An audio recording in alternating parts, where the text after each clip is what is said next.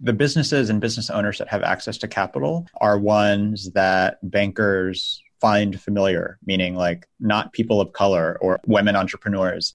Banks want to give loans to people that already have existing businesses. And, and the people that have existing businesses are by and large like white wealthy people. Even if you discount the really large difference in starting point, which is hard to discount, but even if you discount that, and, and you saw, for example, my mom, who was a woman of color, immigrant, applying for a loan, or you had someone who had the exact same assets, but the underwriter knew that person from their country club, which of course my mom was not a member of a country club. Even if that person had the same qualifications and same assets, that person is much more likely to get a loan.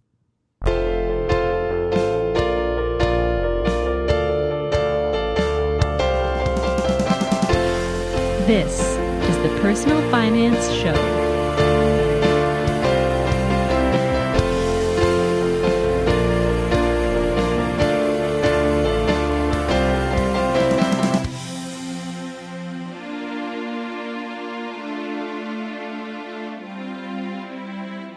Hi, I'm Bo Humphreys, and this is the Personal Finance Show. Nico Barawid wants you to know that personal finance is very different for immigrants. And it's even harder if you're an immigrant who is also a woman or person of color, like Nico's mom.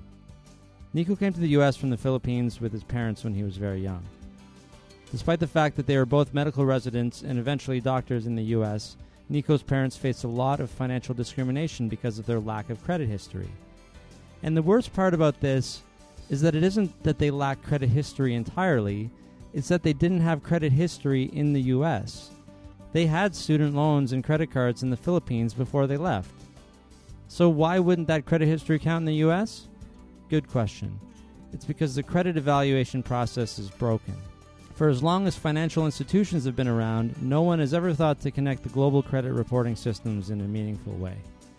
And all of the local systems are different, so good credit in the Philippines means nothing to US banks. They just don't trust it. So, when the three founders of a new company called Nova Credit were looking for their first employee, Nico jumped at the opportunity to help fix this broken system. Nico is now working with banks and credit bureaus around the world, connecting them one at a time so that one day immigrants with good credit will be able to bring that credit to the US and Canada and not have to go through what his parents went through. I'm very happy that Nico is doing this and that he joined me from the San Francisco Bay Area to tell his family's personal finance story.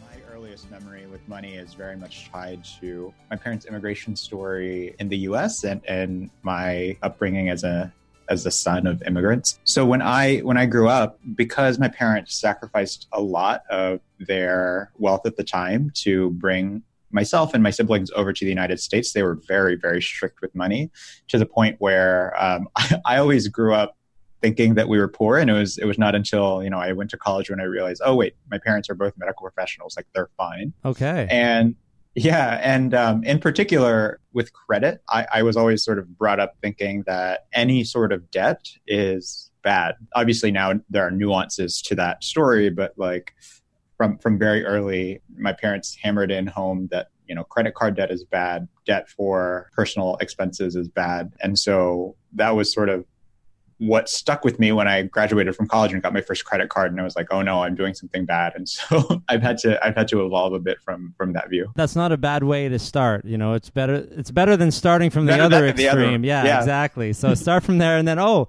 some credit is good. That's totally fine.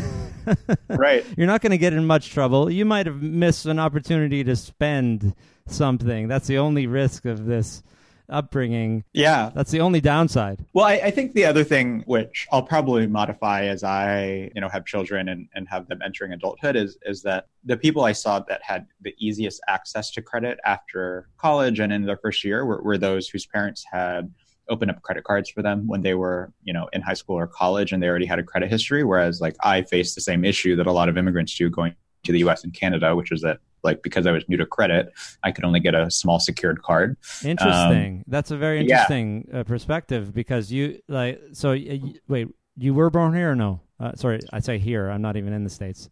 I, I, was born in the Philippines. Yeah, um, but, but, you then, came over early. Uh, yeah, but I, I grew up like in the states. Yeah, so where where you had the opportunity to build up credit, but because your parents were so uh, debt averse, you you didn't build up credit when you had the opportunity. I didn't even think of that as uh, the negative. Yeah, that's right. And so I, I, had to build it up from scratch when I was a professional that like wanted to buy a couch and could only do so with cash instead of with a credit card. Wow. Yeah, that's that's crazy. So you got like that, that's it's good education from your parents. Like that there's nothing wrong with what they did, but what they missed was the opportunity to help you integrate with the credit system. That's right. And and when I say that, you know, there was nuances to my parents' point, I, I totally agree with you that like generally I think it's a if you're going to err on one side, it's much better to err on the side of debt being bad. Mm-hmm. But, you know, as you and your listeners all know, having a good credit history, like having a credit card that you pay on time, is better than having no credit card in many ways. And so that's the nuance that I had to learn entering into the world as my own. Yeah. Okay. So let's talk about. Uh, so your parents are medical professionals. What, what did they do? Yeah. They were both educated in medical school in the Philippines and then came over here to sort of do their residency equivalent in, in the US. Wow. So they're, they're both doctors. Yeah. That's right. So, so you had doc- doctors as parents and you thought you thought that like you were poor pretty much. Yeah, because like so I, I, think a few things. One is that my siblings and I, from growing up, were all in pretty good private schools, and so tens of thousands of dollars of my parents' like income went to their children's education, which was obviously a huge sacrifice for them. Sure. But because, from their perspective, if, if they had calculated that in pesos, regardless of however much they earned in U.S. dollars, they like could not imagine their parents spending that much in Philippine pesos, and so they always thought that they like were poor and like could never afford anything. But I, I, don't think that that was totally true. But but it very much made its impression on me where you know I I am not at all a profligate spender. okay, I, I see. So that the the schooling was so expensive that they they felt poor. Yeah, that's right. Yeah, that that's a that's interesting. I mean, I'm sure a lot of uh, parents today would uh, would agree the sacrifices made to put their kids in private school, it's very expensive. Yeah, totally. And and you know, like like because we went to private school since we were very young, as they were growing their income, they always had that fixed expense, um, regardless of of how much they earned. Okay, so what was the what was the credit experience that for them then coming across? So they they had to pay for everything with cash whether they want to or not right? Yeah, that's right. Because despite having good credit history in the Philippines, you know, my parents both had credit cards and student loans and stuff that they paid on time um, mm-hmm. in the Philippines. When when they moved to the U.S., they needed to like get a car and they needed to buy furniture and, and all the stuff that like immigrants need to get is expensive when they first move to a country. And so when my parents tried to get a credit card, they had to get, like me, when I first went into the working world, they could only get a $500 secured credit card, which of course was not enough money to pay for like household expenses. And, and they couldn't get an auto loan for their car, which was problematic because they needed the car to go to residency. And so I, th- those struggles that they faced really, really stuck with me and really influenced sort of what I've been deciding to do with my life. Yeah, and uh, you know, on, on, top of that, uh, just so if people don't know what a secured card is, of course, you have to give them exactly amount the amount of money that the, the credit limit is, and they probably put it in some kind of investment, safe investment for you, hopefully, and then whenever you, if ever you decide to cancel that card, then you get the money back. And it's really just for convenience purposes only to be able to use a credit card in a situation where, like, say, renting a car or a hotel where you need one. Yeah, that's right. And and in fact, the secured card that I think is a starter card for a lot of pe- people after college and, and for a lot of immigrants is, is kind of a silly concept where you pay $500 into some account that you can't touch. Um, and then you get a credit card with a $500 limit, right? So, you know, you don't like you're not you're not actually leveraging yourself in any way. You're not, just no. saying, yeah, like like you can have five hundred dollars and I will spend five hundred dollars. But what it really does is it allows you to build a credit history, which is much more important than than using that five hundred dollars in cash. Yeah, I think people discount a lot of people, not a lot of people, but there's some people that I've known who just prefer to live on cash and uh, society does not favor them. Yeah, I think that's right. I mean, if, if you live on cash, then you have to buy your house in cash, which in a city like Toronto or San Francisco is yeah. is several hundred thousand, if not millions of dollars. so your parents, they eventually then had to buy a house. Did did they then wait until they had uh, decent credit, or was were there uh, limitations there for them? Yeah, that's right. They, I mean, I remember all of us back then, a family of five, all living in a small apartment for two reasons. One is that one way credit is used is with landlords. And so when my parents as tenants showed their landlord basically they didn't have any credit history the landlord was like okay pay like nine months of deposit which was again another Whoa. enormous cash outlay for immigrants so um, not which- even not even a mortgage problem yet. We're we're just having a, a rental deposit problem.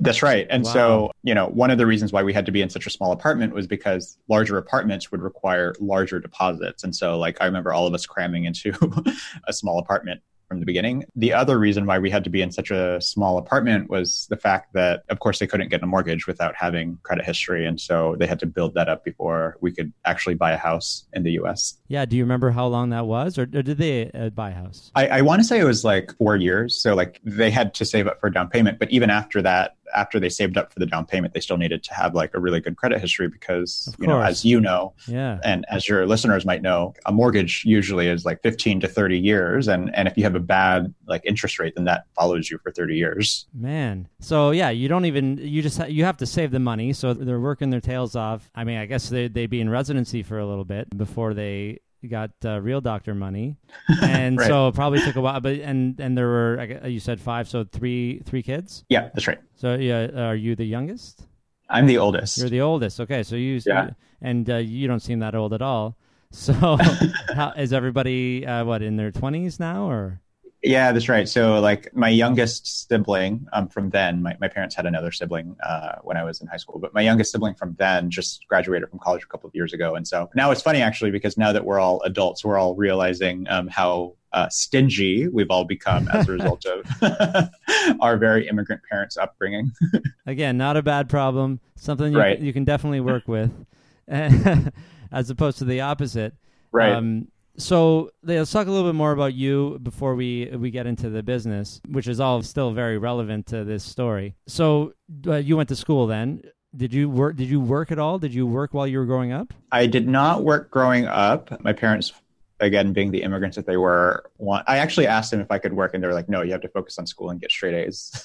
So they made sure you Um, went to private school and and focused on that because they were paying a lot, a lot for it. That's right. They, Yeah. were, they were like, we're not going to pay for you to go to private school and then you to flunk out.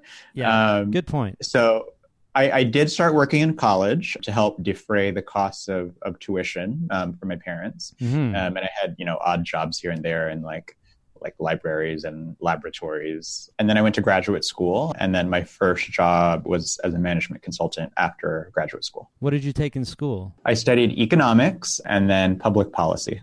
Nice. And uh, well, the combination of those, what did it prepare you for? Like, what was there a specific job at the end of this uh, tunnel? Yeah, I, I think for me, as a good immigrant son, I, I actually went to college thinking I was going to be a doctor, Okay, um, okay. and then realized that I didn't want to. Obviously, no offense to doctors, but I didn't want to spend my college career like in a laboratory, and and found people really interesting. And so I studied economics because I I found the social sciences and the study of people's behaviors in mathematical form really really interesting. Yeah, yeah. And then I, I went on to policy, uh, graduate school for the same reason, which was that I, I really wanted to, you know, improve people's lives in the world with, with that knowledge. And so ultimately I knew that I wanted to have a career that spanned both the public and private sector. Mhm. Uh, up until now, I've, I've just been in the private sector, but, but I'm looking forward to going back into government and affecting sort of that public policy change that I went to school for. Oh, nice. So, so that's uh, your long-term plan then is to get into what politics of some kind? Yeah, I think, I think government or policy would be really interesting. Yeah, that's cool. Okay, so you you're set up, and you said you had a consulting job when you got out. That's right. I, I worked um, after college as a management consultant and worked there for a couple of years um, before I decided I wanted to. So, my, my passion in college had always been climate change and, and renewable energy. And so I left the consulting job to go to a solar energy company uh, where I was uh, financing solar assets. Okay, changing the world. So, uh, what year was this? This was in 2014. 2014. So, Yep. uh, how how long did you stay uh, in the solar company? I stayed there for two years. It went bankrupt, which also taught me a lot about personal finance. Wow. Okay, so it was a, a bit of a startup. It, it actually wasn't. So when I went, Oh. I it was it was the largest solar energy company in the world. Fascinating. Um, okay. Yeah, and what happened was that it was called Sun Edison. Um, SunEdison had ambitions to, to grow really quickly um, mm-hmm. and was rewarded by Wall Street for their ambition of growth. But the way they grew quickly was through a lot of debt fueled acquisitions. Uh, um, okay. And obviously, when um, sort of the, the bells stopped ringing and everyone stopped celebrating SunEdison, what, what was left was was a company full of debt, um, and ultimately they couldn't service their debt obligations, and so um, went bankrupt as a result of growing too quickly via debt. Oh wow, so that's a, I guess that's a lesson for all of us. right, exactly. Don't like. I guess what what would have how could they have done it differently? Uh, just as just as a case study here, like it would they would have done it in a longer period and not just yeah. I think that's right. I think I think more measured growth um, as opposed to growing really fast, and in particular. Yeah, they were. So like I, I was there for a year and a half and while I was while I was there, I think the market cap like doubled or tripled in the same time as a result of ongoing acquisitions and then but but if if they had decided to acquire companies more prudently meaning acquire companies when they actually had the cash to do so rather Instead than having to raise yeah, the debt then okay. it would have made it much less risky. Now, so let's focus back on you then. Were you making your first money then uh, of your own doing this? Is... I was making my first money in consulting. Yeah, yeah. Um, How long was that, by the way? How long did you do that? That was for a couple of years. The thing about consulting was, uh, I think uh, when people right after college go to consulting, they both earn money, but then have a lot of expenses that they can charge back to the company. And so for me, like those expenses and in terms of flights and hotels and were much larger than the, the money I was making. And so um, it, it, it, was actually very difficult for me to see how much money I had in my bank account at any point because, you know, I would have like $5,000 in my bank and then like like $15,000 in expenses. And I would never know, like, like once I file all my expenses get my reimbursements, like how much money do I actually have? And, and that was like, if I could go back and do it again, like that's something that I would keep closer track of. Yeah. You're flowing, all flowing in and out. So yeah, maybe keep that separately or use a, I don't know, a separate card or account for that. Yeah, so you could yeah. Uh, see. So so I suppose at this time then you're not investing any money or or uh, like do you know about investing or anything or do you know about what to do? Your parents taught you how to be frugal. Yeah, no, they did not teach me about investments, and so it wasn't until I worked at the solar energy company that um, I knew like and and when i didn't have such large fluctuations in cash yeah. that i was like oh like what should i do with my extra cash? Like it's probably not good to hold it in cash. And so it wasn't until the my second job that, that i did that. Yeah so uh, so you're working at solar uh, you're making decent money uh, and so now you're able to maybe put some of it away? That's right. So um, i was i was always one one of the things that i knew was like always i mean this is more for the us than in canada um, but i was like always contribute to my 401k at least to where the company matches. Yeah, we have um, a similar uh, story like, here. Yeah, yeah, like free money. Um, exactly. So I always did that. Um, so I always had money in my 401ks, and then um, extra cash I would just put towards you know the, the robo advisors like Betterment and Wealthfront. Yeah, so you the, you know you're young enough that that was around when you're when you were learning about all of this. Um, right. So yeah, that's so you got you you got that taken care of. So robos, you just made it easy for yourself, and now you're able to focus on the other things that you want to do, maybe in the financial space. Uh, is it soon after that you start having this idea of of uh, of going out on your own, or how long did that take?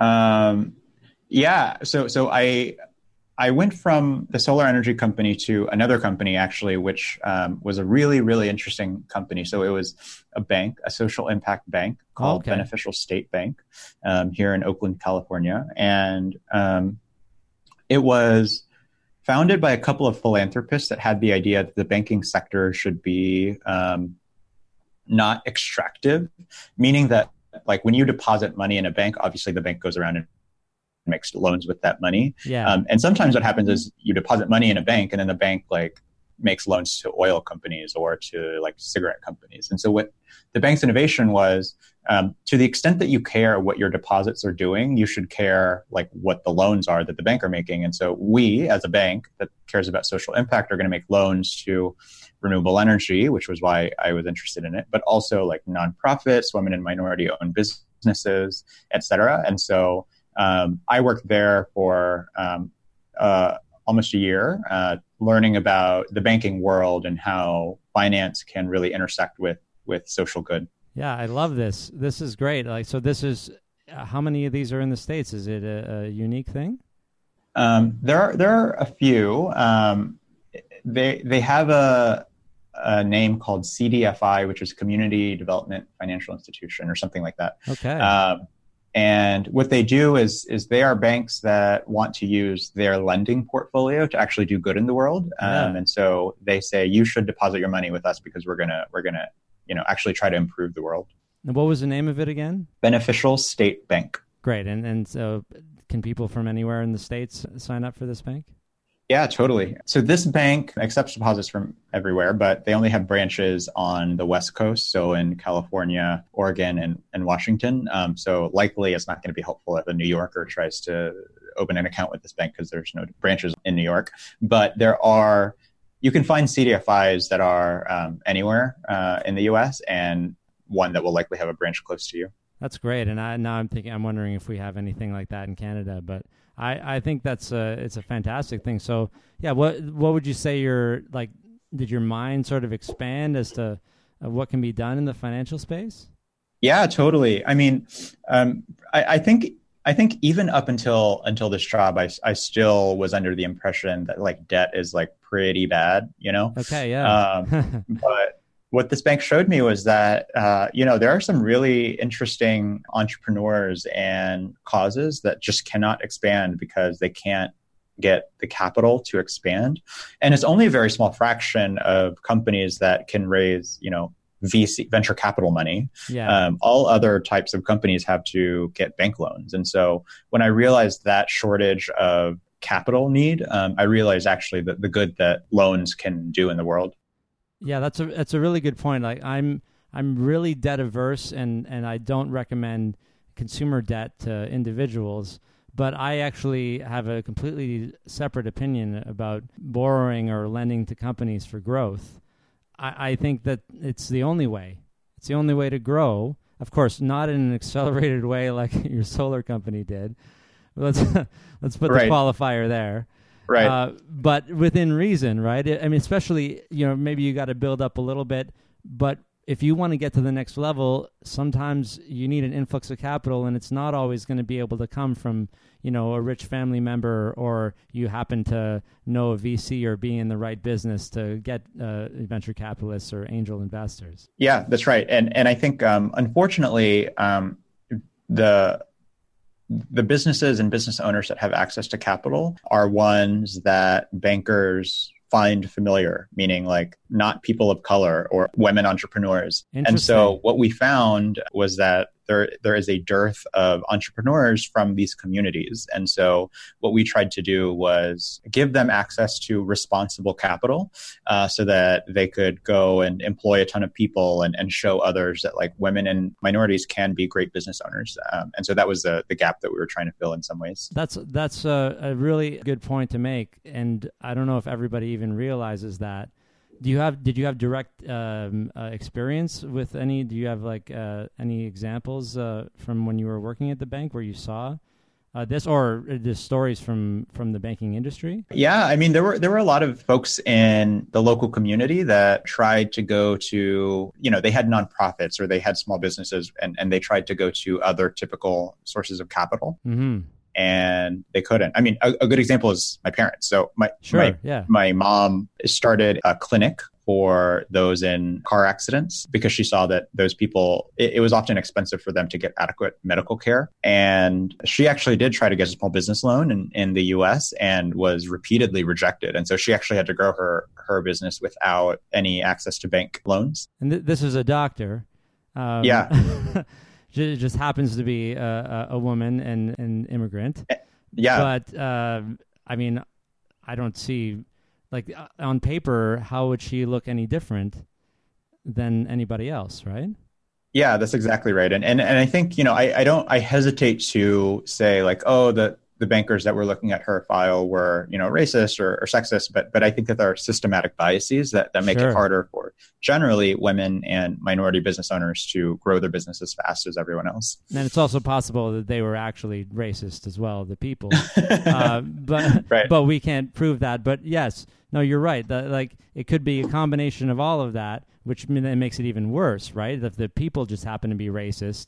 And what what like do you have any more uh, info about like why why that is? Is it just the the system was built up that way and it's still like that, and there's no like clear reason? Like somebody looks at a, a piece of paper and it says, you know, a Filipino woman, uh, even though she's a an MD, like somehow they just think more risk. Yeah, I think I think it's that. I think that they they see more risk. I think I think one part is that um, I mean the root causes go back like a lot, but but one of them is that yeah, it's hard for people to start their first business. So banks want to give loans to people that already have existing businesses, and, and the people that have existing businesses are by and large like white wealthy people. of course. Yeah, And so, like, the effects just compound, where what you see is a widening gap in wealth outcomes between the white landed class and, and everyone else. yeah. So this is the wealth gap, right? Right. and yeah, like the the gender gap and the wealth gap are, are the the big things that hopefully are getting smaller these days because we're it's it's like top of mind I think in conversation for most people. But it's it would take what somebody said something like it would take 200 years to close the close the wealth gap because of, of the runway that the the white uh, people had from from hundreds of years ago, right? Yeah. And, and I think also, like, even if you discount the really large difference in starting point, which is hard to discount, but even if you discount that, and, and you saw, for example, my mom, who was a woman of color, immigrant, applying for a loan, or you had someone who had the exact same assets, but the underwriter knew that person from their country club, which of course my mom was not a member of a country club. Um, Mm. Even if that person had the same qualifications and same assets, that person is much more likely to get a loan. And so uh, I think that there is some truth to what you just said, which is like you look at someone who has a funny name um, and who may or may not have assets, and for some subconscious reason, you, you likely think that they like are higher risk when it comes to paying back the loan. Do you think uh, that like AI and other things like this uh, will help take away these human biases? Um, I think there can be two outcomes. One is that yeah, it would be amazing for AI to take away these these human biases because Yeah. they are blind to the name of the person Right. or to the immigration status. But I think the opposite can be true as well, which is that the, the quality of the outputs in an AI model are only as good as the quality of the, inputs. Um, and to the extent that the quality of the inputs is sexist or racist Yeah. because they only have training data from sexist or racist um, underwriting outcomes, then AI is not going to change that. That's terrible. And so, you know, there are a lot of like fintech companies in San Francisco that are using AI underwriting models, but that are actually having uh, discriminatory outcomes um, because of because of this issue. And so, oh the God. regulators are very careful to note not just what the model is, like the model itself, the variables, the mechanics of it might might not be racist. I mean, it's it's very obviously not racist, but then but then what's important is is the outputs of that model. I never thought that we could have racist and sexist robots. This is this is like this Right. is like the, the worst. But what you're saying makes so much sense. It, it, it's only uh, as good as the quality of the programming. Yeah, and and you know, it's like if, for example, like you had like a hundred Google searches that all where where everyone searched because like people are generally like have some subconscious bias, like women, um, and and the next search term is like you know housewife, right? So Google sees all of the data coming in as women housewife, even if Google's like equations are not racist, what could come out is a racist outcome or uh, sorry, a sexist outcome because they only had sexist inputs. And so I think that's the danger with like AI and machine learning. Wow, yeah, because they learn from the society at large right now. Yeah, that's right. yeah. Well, okay, so we still have a long way to go there. I'm sure Right. we could try keep trying to theorize, and you know, may, maybe hopefully you will be one of the ones to, you know, help help fix this broken broken system. But Right. you obviously you were you're you were wide awake then after being in this in this banking social impact banking environment, and uh, where did you go next? Next, I went to the startup that I'm currently at. So I was the first business uh, employee at, at the startup called Nova Credit. Yes. Um, and I was attracted to this company because of exactly the issues that we've been talking about, which is that like personal finance and like immigration and growing up as a sort of person of color like very much intersect and and made personal finance top of mind for me. And in particular uh, as i mentioned like immigrants cannot uh, bring in their credit history no matter how good it is from abroad into the us and canada. Yeah um, well and let's let's also qualify that too. Canadians can't bring into the us right? That's right. Um, like we're canadian i'm an immigrant to the U.S. if I were to come over? There, there are some asterisks there, which is like if you are uh, if you are a, a, customer of TD in Canada, I TD see. could be able to use your data in the U.S. Okay, um, so there's some exceptions. American Express, but but it's only like very narrow cases where you have to use the same bank and you have to like, co- for example, like Scotiabank doesn't have a U.S like presence and so you can't use your Scotiabank account in the US. Yeah. And so mm. it's it's a very like sort of patchwork set of solutions.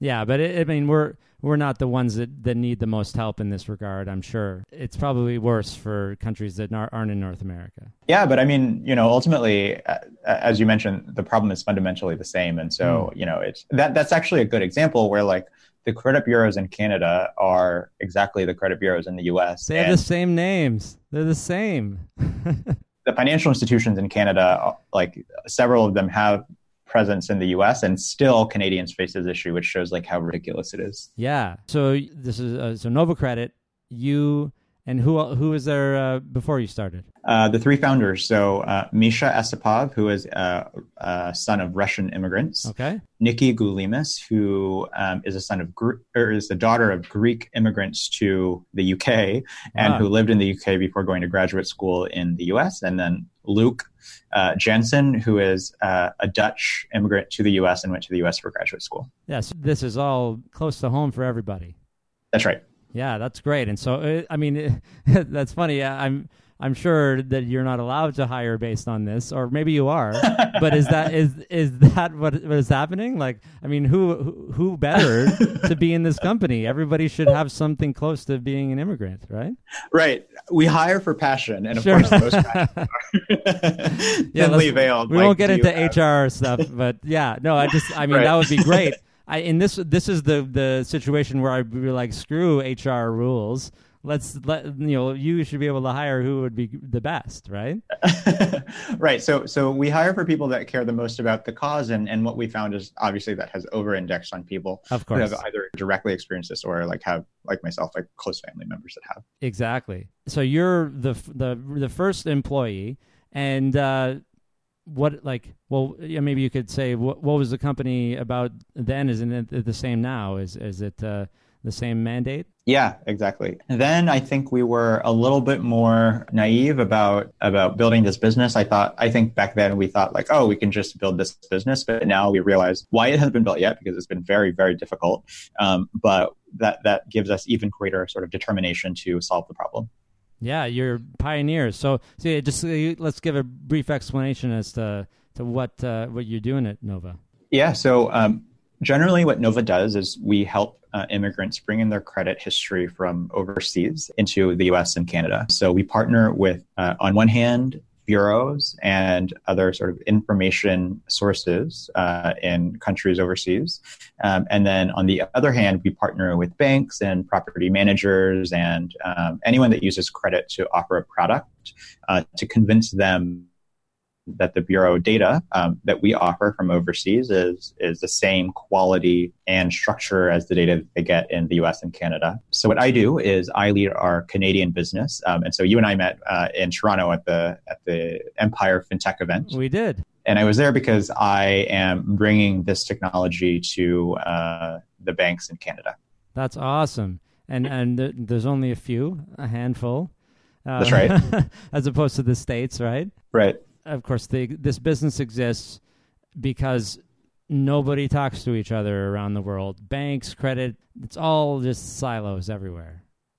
That's right. And you know what's particularly crazy is that um, several of the banks that we talk to in the US and Canada and globally have international subsidiaries. Um, so, for example, mm. they might have a subsidiary in Mexico or India where they get the same data that we get, Um, it's just that they don't um, have any way to quickly transfer that data into the US. And so what we found is situations where we'll talk to one subsidiary of a bank to get the data um, into that country, and then another subsidiary of the bank to get the same data into another country, even though they, they have the data themselves. Man, who's building these these companies is so disconnected all over the place, eh? Yeah, that's right. What what year was this? Then you joined then? Twenty uh, last year, so so twenty seventeen at the beginning of the last year.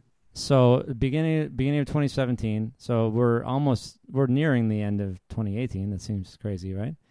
Yeah. So is that that would be uh, two almost two years then for you? That's right. And the company was founded uh, like two months before I joined, two or three months before I joined. Yeah. So can you talk a little bit about uh, the progress that you've been making with this and and uh, challenges or or not? Yeah, totally. So we see our business on two sides, the, the two that I mentioned. On one side, uh, we call it the supply of data. Um, and then on the other side, we call it the demand for that data. So on the supply of data, uh, what we do is we go to the leading bureaus in countries overseas and say, we'd like to work with you to bring your data into the US and Canada and hopefully in the future globally. And so uh, we have a team that leads those discussions with the bureaus. That is a difficult set of discussions because the bureaus are obviously very careful about the data that they have overseas, um, especially in light of recent, you know, cyber attacks and breaches. Absolutely. Um, and so we work with those bureaus to make sure to convince them of the social opportunity first of all, and then uh, the commercial opportunity, and then finally of the fact that we, as a company, even though we're young, have our ducks in a row when it comes to our cybersecurity. Some of the difficulty is that first set of partnerships, which is the supply side of the equation. And then on the demand side of the equation, uh, which is the side of the business that I work on, we, as I mentioned, convince the banks to buy the data. So we, we work across three verticals. The first is property management. So as I mentioned, my mom had to pay nine months of deposit. Um, right now, what we're trying to do is convince landlords that, um, look, this person might not have US or Canadian credit history, but they have credit history overseas. So there's no reason that you need to charge them nine months. You can charge them the same as you charge everyone, which is one month. The second vertical that we work in is financial institutions in the US. So US banks uh, that want to issue credit cards to immigrants, but currently cannot. And then the third vertical is the one that I lead, which is our Canadian and ultimately international vertical where previously we could only send data from India to the US. And now what we want to be able to do is send data from India to Canada or India to UK or Singapore or anywhere. I just want to step back to the rent situation uh, for a sec because I was going to, I remember I was going to ask you about this before. So the landlord needed nine months a rent deposit because they didn't have good credit. But then once they pay the landlord for many years, that record of payment does not go into any report, correct? There, is there no credit report for rent? Yeah, that's right. There are some companies hoping to solve this problem by creating um, instead of a credit worthiness assessment, a uh, rent worthiness assessment.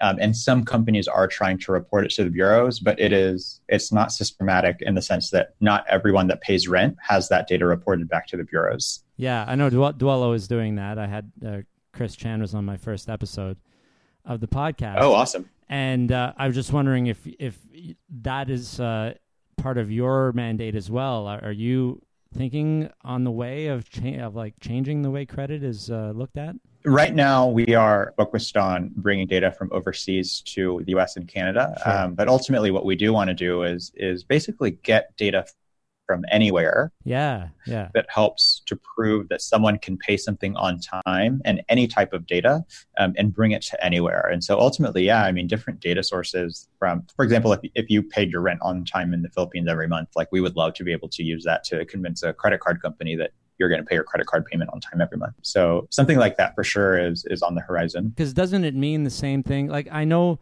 the credit agencies were basically created by the banks. Am I wrong? Yeah, that's right. Yeah. So that they decided what metrics were important to them. But from your perspective and your analysis lately, like is it is paying rent on time versus paying your you know credit card or your debts on time?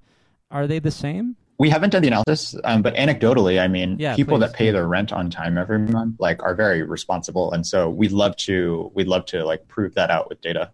I'm all about anecdotes, so please. Uh, but I know you. I know you have to say that so that you're not quoting the company information or anything.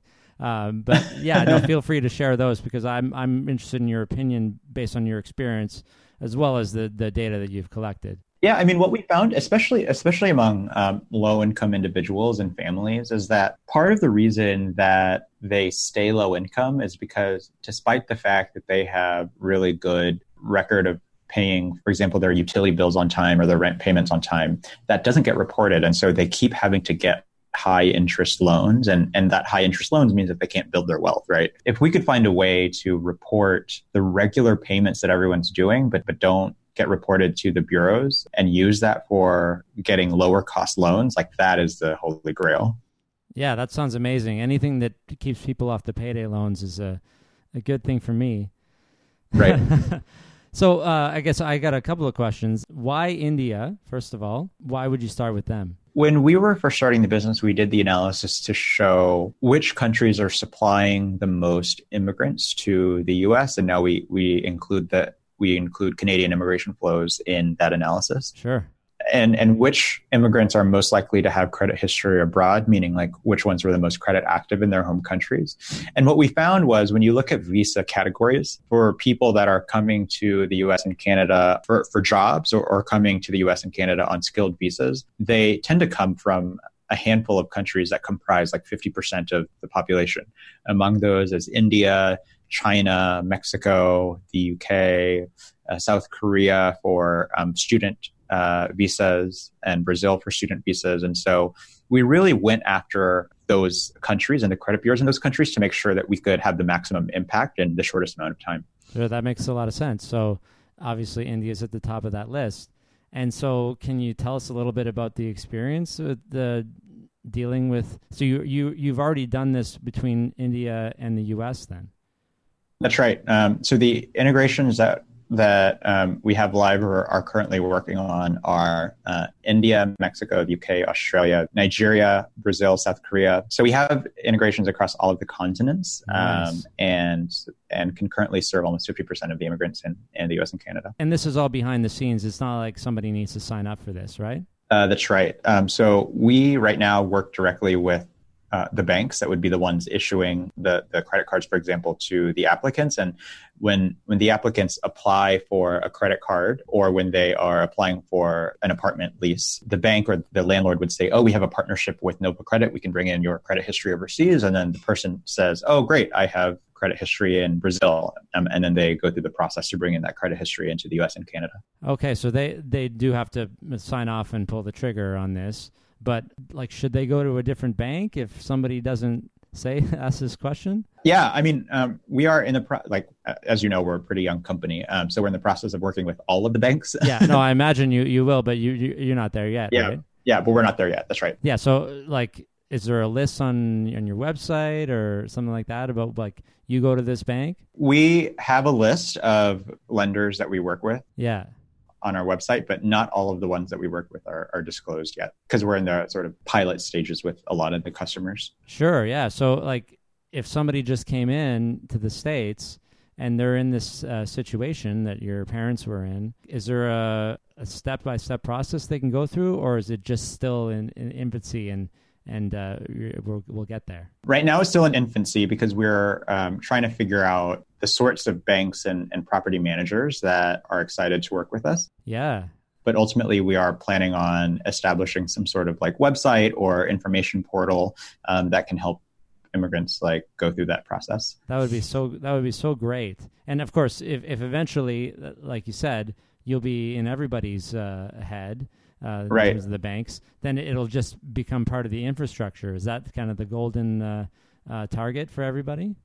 Yeah, that's right. And I mean, what we tell the banks, which is which is true, is that this is an enormous segment that, that's currently not being served. So Absolutely. to put some numbers around that, um, in the U.S. there are 47 million immigrants, and in Canada there are 10 million immigrants that are likely to have credit history abroad. And in Canada, it's like 20 percent of the population. Yeah, that's a um, much higher percentage uh, of Canada than in the, in the states.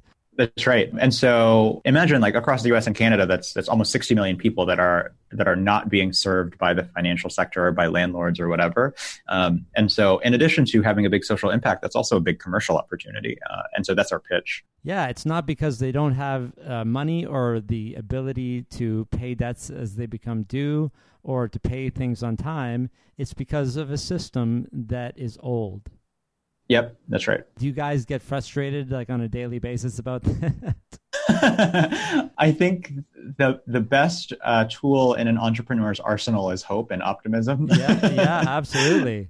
and so, uh, you know this well from from starting up uh, your own sort of stuff from scratch, but uh, it's easy to get frustrated. It's harder to stay optimistic.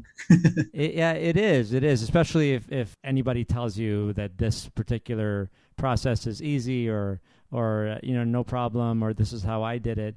I mean, you guys, uh, you don't even have, you really don't even have a, a model for this because this is all brand new stuff. Yeah, we are effectively creating infrastructure from scratch. Our ultimate end goal is creating what we call the credit passport. So in the same way that, you know, you can use your passport to bring your uh, non-financial identity to any country around the world, we want to create a credit passport so that you can bring your financial identity anywhere around the world. And when we get there, then that's when we'll be satisfied.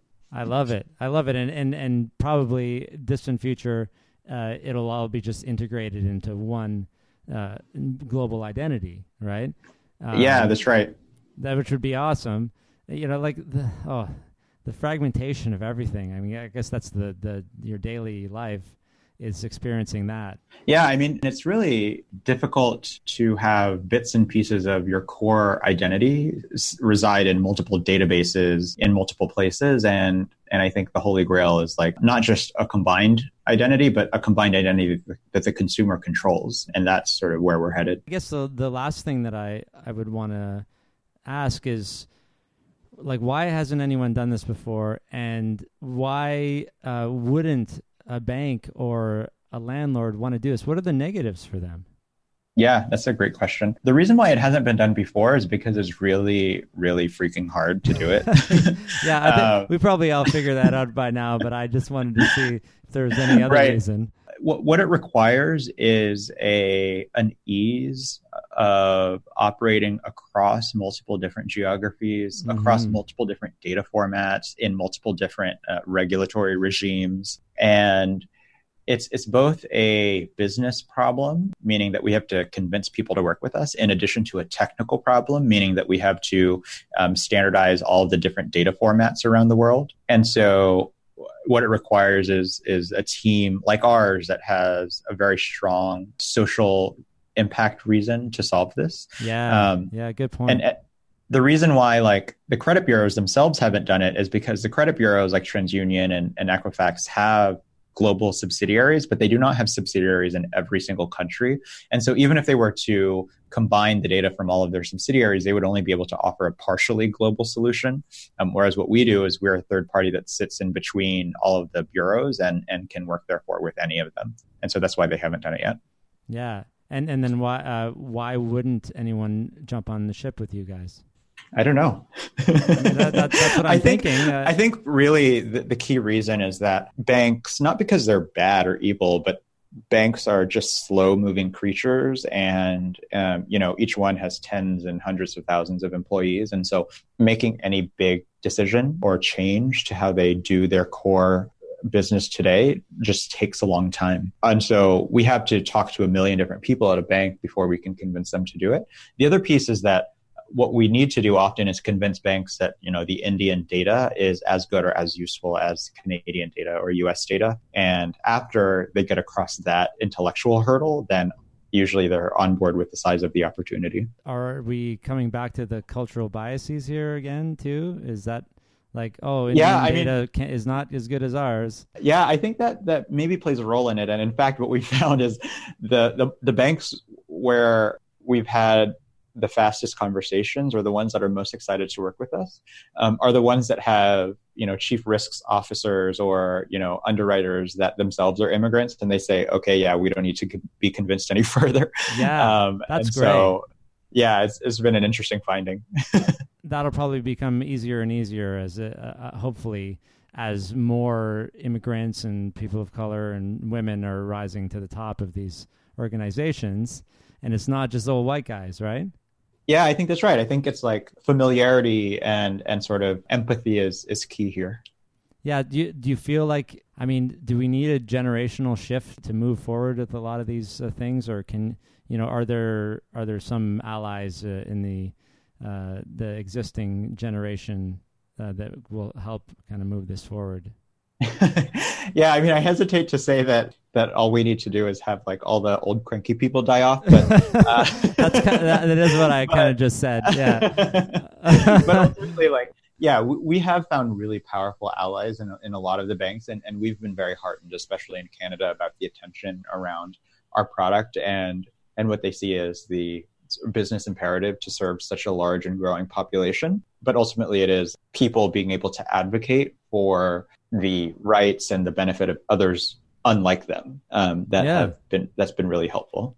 Yeah, that and that that's pretty amazing. You know, you you guys have a really great thing going on here, and I'm really glad you're able to come on the show and talk about it, talk about your story, and talk about you know where like how you're going to be making a difference, and yeah, maybe uh, you know next pre- next president or something, right?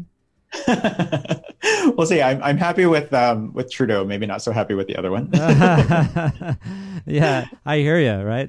Let's uh let's try to make some change across the board. But I you know I feel like what you're doing now. It, I just like a lot of people are doing things like this in the different areas that they're in, and and uh, I've had a, a good handful of them on the show because I love disruption and I love progress and and uh, and change, and also shaking up existing systems that are based on really old and likely racist and sexist uh, ideology. So this is uh, this is really good stuff. Thank you. Uh, yeah, and, and I think ultimately, like the way innovation happens is is by asking the hard questions, like we've done, of why is it like this? Ultimately, like you know, if if you've been in an industry for twenty five 35 years you you forget to ask why is it like this? And and i think what's really exciting is that we just have a new crop of people that are both because of their naivete but also because of their optimism are, are asking like how can we change this this seems dumb? And and so that's that's what i'm most excited about.